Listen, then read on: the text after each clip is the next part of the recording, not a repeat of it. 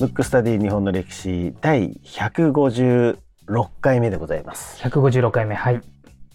リクエストフォームの方、はい、読まさせていただきたいなと思います、はい、ラジオネームさきちさん、さきちさん、はい、はい。リクエスト人物出来事は石田三成と。石田三成、はい、うん、広瀬さん、文吾さん、こんにちは。仕事中に楽しく聞いています。広瀬さんが文吾さんに質問して全く知らない文吾さんに優しく説明する場面がとても好きです。あ、この場面好きな方多いですね。もう続けましょう、もうこれは、ね、うん、もうね、定番になってますよね。定番でいきましょう、はい。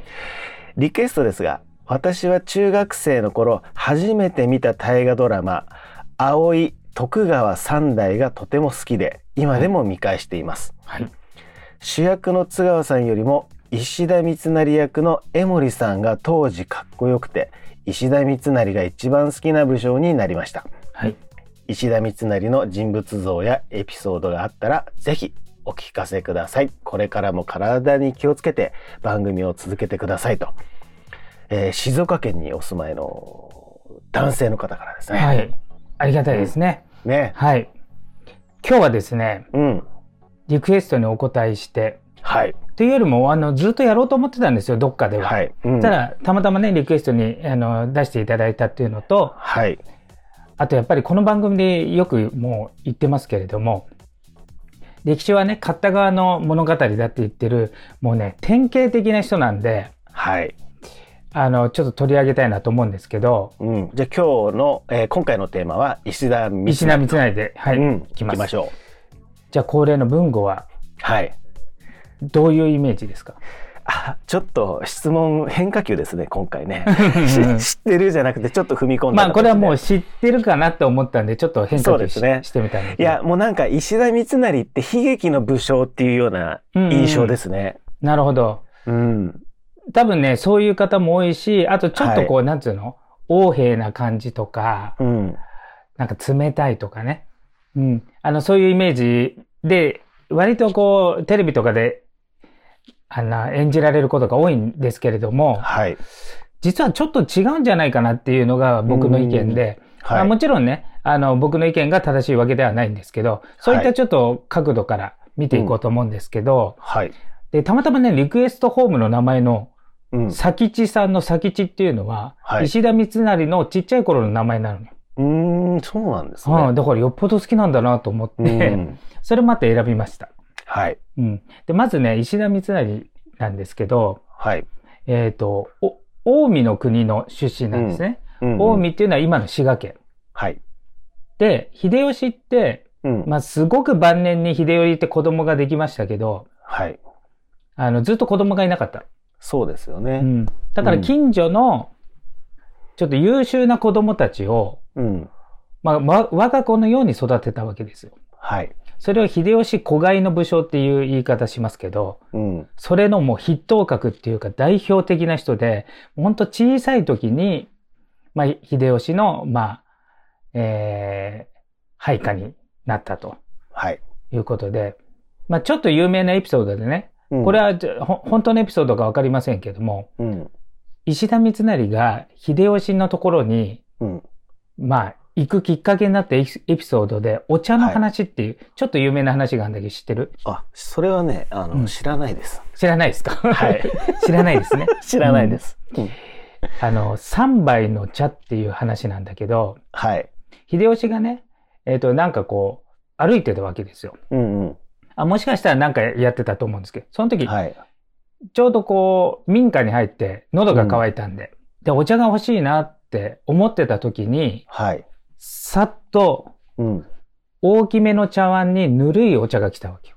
で喉乾いてるんでグビグビって飲むじゃない。はい。でその後その一杯目よりもちょっと小さい茶碗で、うん、少し熱いお茶が出てきたわけよ。うんうんうんうん。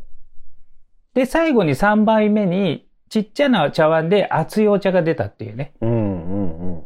だから喉乾いてる時はたくさん飲みたいからっていうことで、うん、大きめでぬるいやつとか。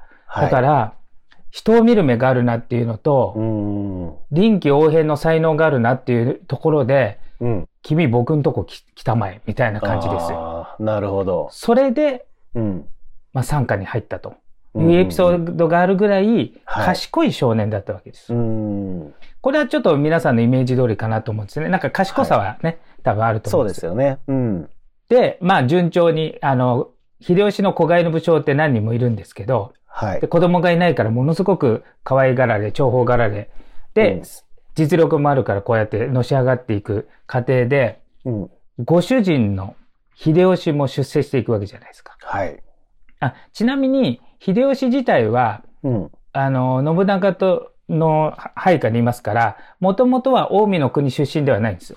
尾張の国出身だと思うんですけど、はい、うんうん、ただ領地として近江の長浜っていうところにね、領地をもらったんですよ。はい。で、もともとそこは浅井っていうところの領で、うん、浅井が信長によって滅ぼされた後に、秀吉がそこを、はい、まあ、治めると。で、その時に出会ってるんですよ。大体その時に出会った人が結構、後々優秀な人が多くて。ああ、なるほど。うん、で、で、秀吉も出世して、はい。で、本能寺の変が起きるわけですね。うんうん。うん。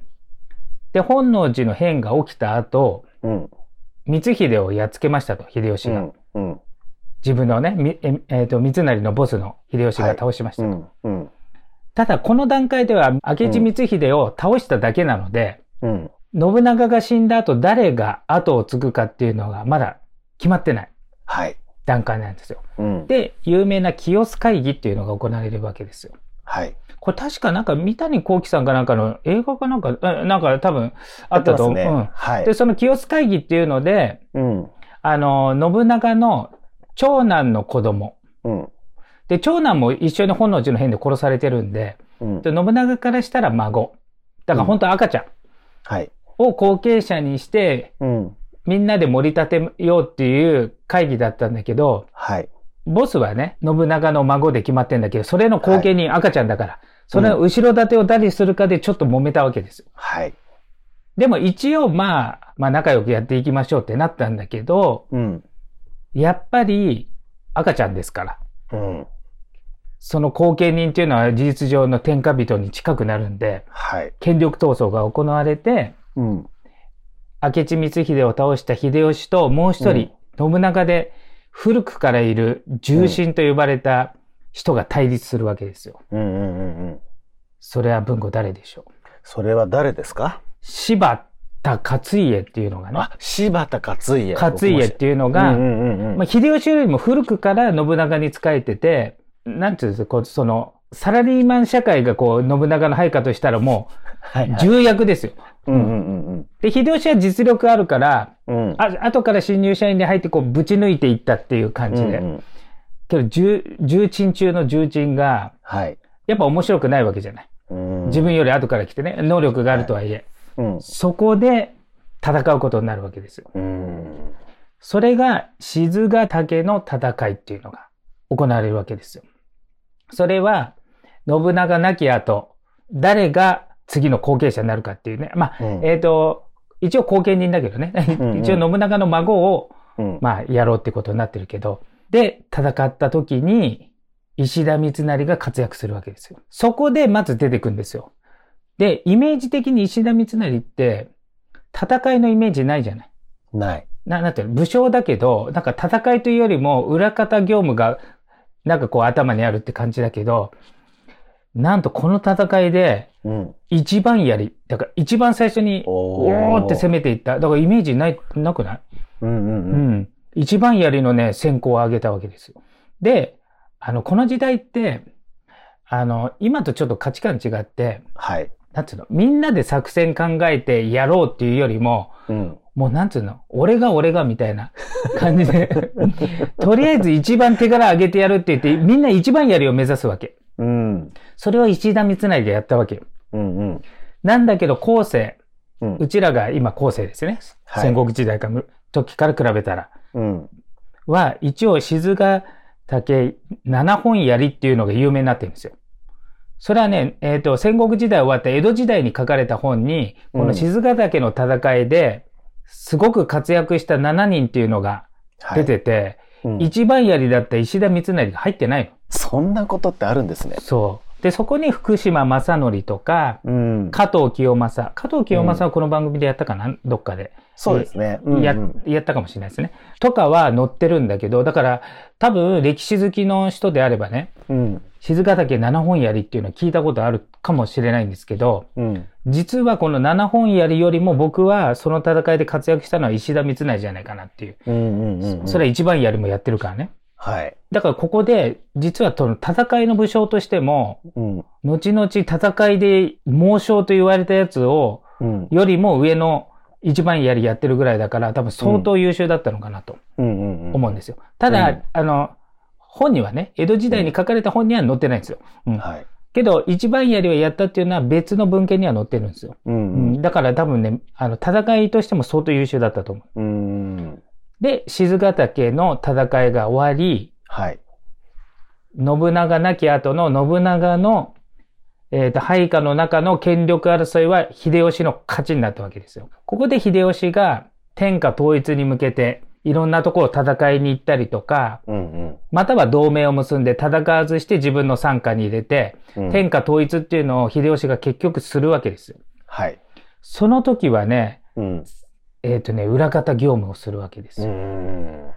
だからね、最初の方は武将として有名だったんだけど、戦いにも強いんだけど、うん、事務官とか、あと、秀吉の秘書みたいな。はい、結局、天下人になるぐらいだから、個性が強いから、うん、気が利いたやつじゃないと多分ちょっと周りに置けないと思うのね。なるほど。うん、で、両方できるのが石田三成ぐらいしかいないから、うん、そうすると戦いにできる人はいっぱいいるけれども、うんうんその裏方ができる人少ないから結局両方の才能があったんだけれども裏方に行けということで例えば戦いってまあ今の時代もそうですけどメインイベントは戦いだけれども、はい、実は兵糧を運んだり武器を調達したり兵を休ましたりとか裏方業務が良くないとダメじゃない。そうですね。会社組織もそうだと思うけど。マネージャーとかですよね。そう。うん。それがもうめちゃくちゃ優秀なわけですよ。うんだから彼のおかげもあって、うんうん、秀吉が天下統一したっていうね、のもあるんですよ。うんうん、あと、要人の斡旋とかね。例えば、同盟相手の人が秀吉に会うときに、間を取り持ったり。はい。なんかまあ、今でいうお歳暮を送ったりとか、多分そういうことも含めて、円滑に行くようにとか全部やってるんですよ。めちゃめちゃ優秀ですよね。めちゃくちゃ優秀。それがもし文庫の周りにいたら、うん、それはちょっと手放さないじゃない。そうですよね。気が利いちゃうから。うん。うん、だったら戦い行くより、戦いはいっぱいいるからね、強いやつ。で、戦いも強いけど、そういうやつできるんだったらそっちやれってなるから。それで結局ね、まあ、戦いにも参加してんだけれども、はい。この、最初の頃の賤ヶ岳の戦いの一番槍以上の、まあ、戦いによる功績は少なくて、うん、もっぱら裏方で、はい、でもね、それでも、近江、今の滋賀県ね、もともと秀吉が長浜にいた時も、配下になってますけど、はい、沢山ってところの、20万石の大大名になるわけですよ。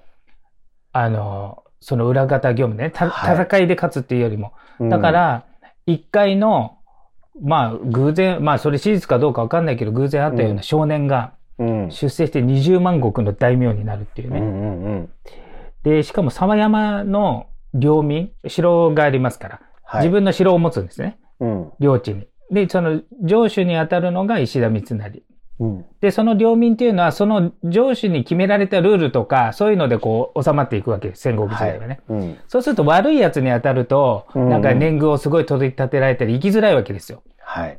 でも、石田三成ってなんかちょっと冷たいイメージがあるのに、うん、めちゃくちゃ領民から慕われて、なんか沢山に住んでよかったっていう感じの前世を引くわけですよ。うん、良い政治をするわけ、うんうん。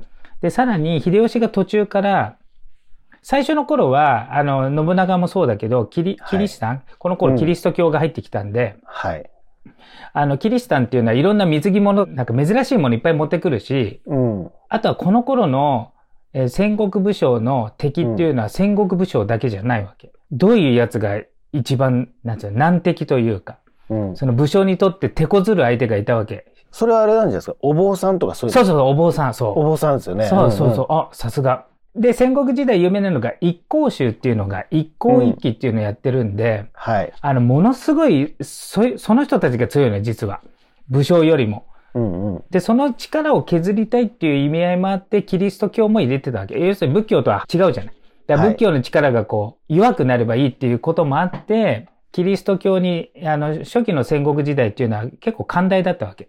うん、で、信長も秀吉もそうだったんだけど、ただ、時間が経ってくると、はい、どうやら世界情勢的に、うん、キリスト教を先に入れて、ほとんどその後植民地になってるっていうのがなんかこう、風の噂で入ってくるわけですよ。うん、結局は、まあ、一向一揆と同じで敵になるんじゃないかみたいな。うんうんうんうん、ということで、早めにこれはやばいということで、秀吉が急にキリスト教弾圧側に変わるわけ。うん、はい、で、その時に、命令出すのは秀吉だけど、実際のこの業務を行うのは、うんうんうん、やっぱり三成をはじめとするその優秀な文官たちなわけね。うん、はい。ただ三成は非常にキリシタンに同情的で、うん、秀吉はもうなんか殺せとか、うんうん、追放しろとか言ってんだけど、非常に緩い風に運用して、うん、その人を助けたっていうエピソードもあるわけ。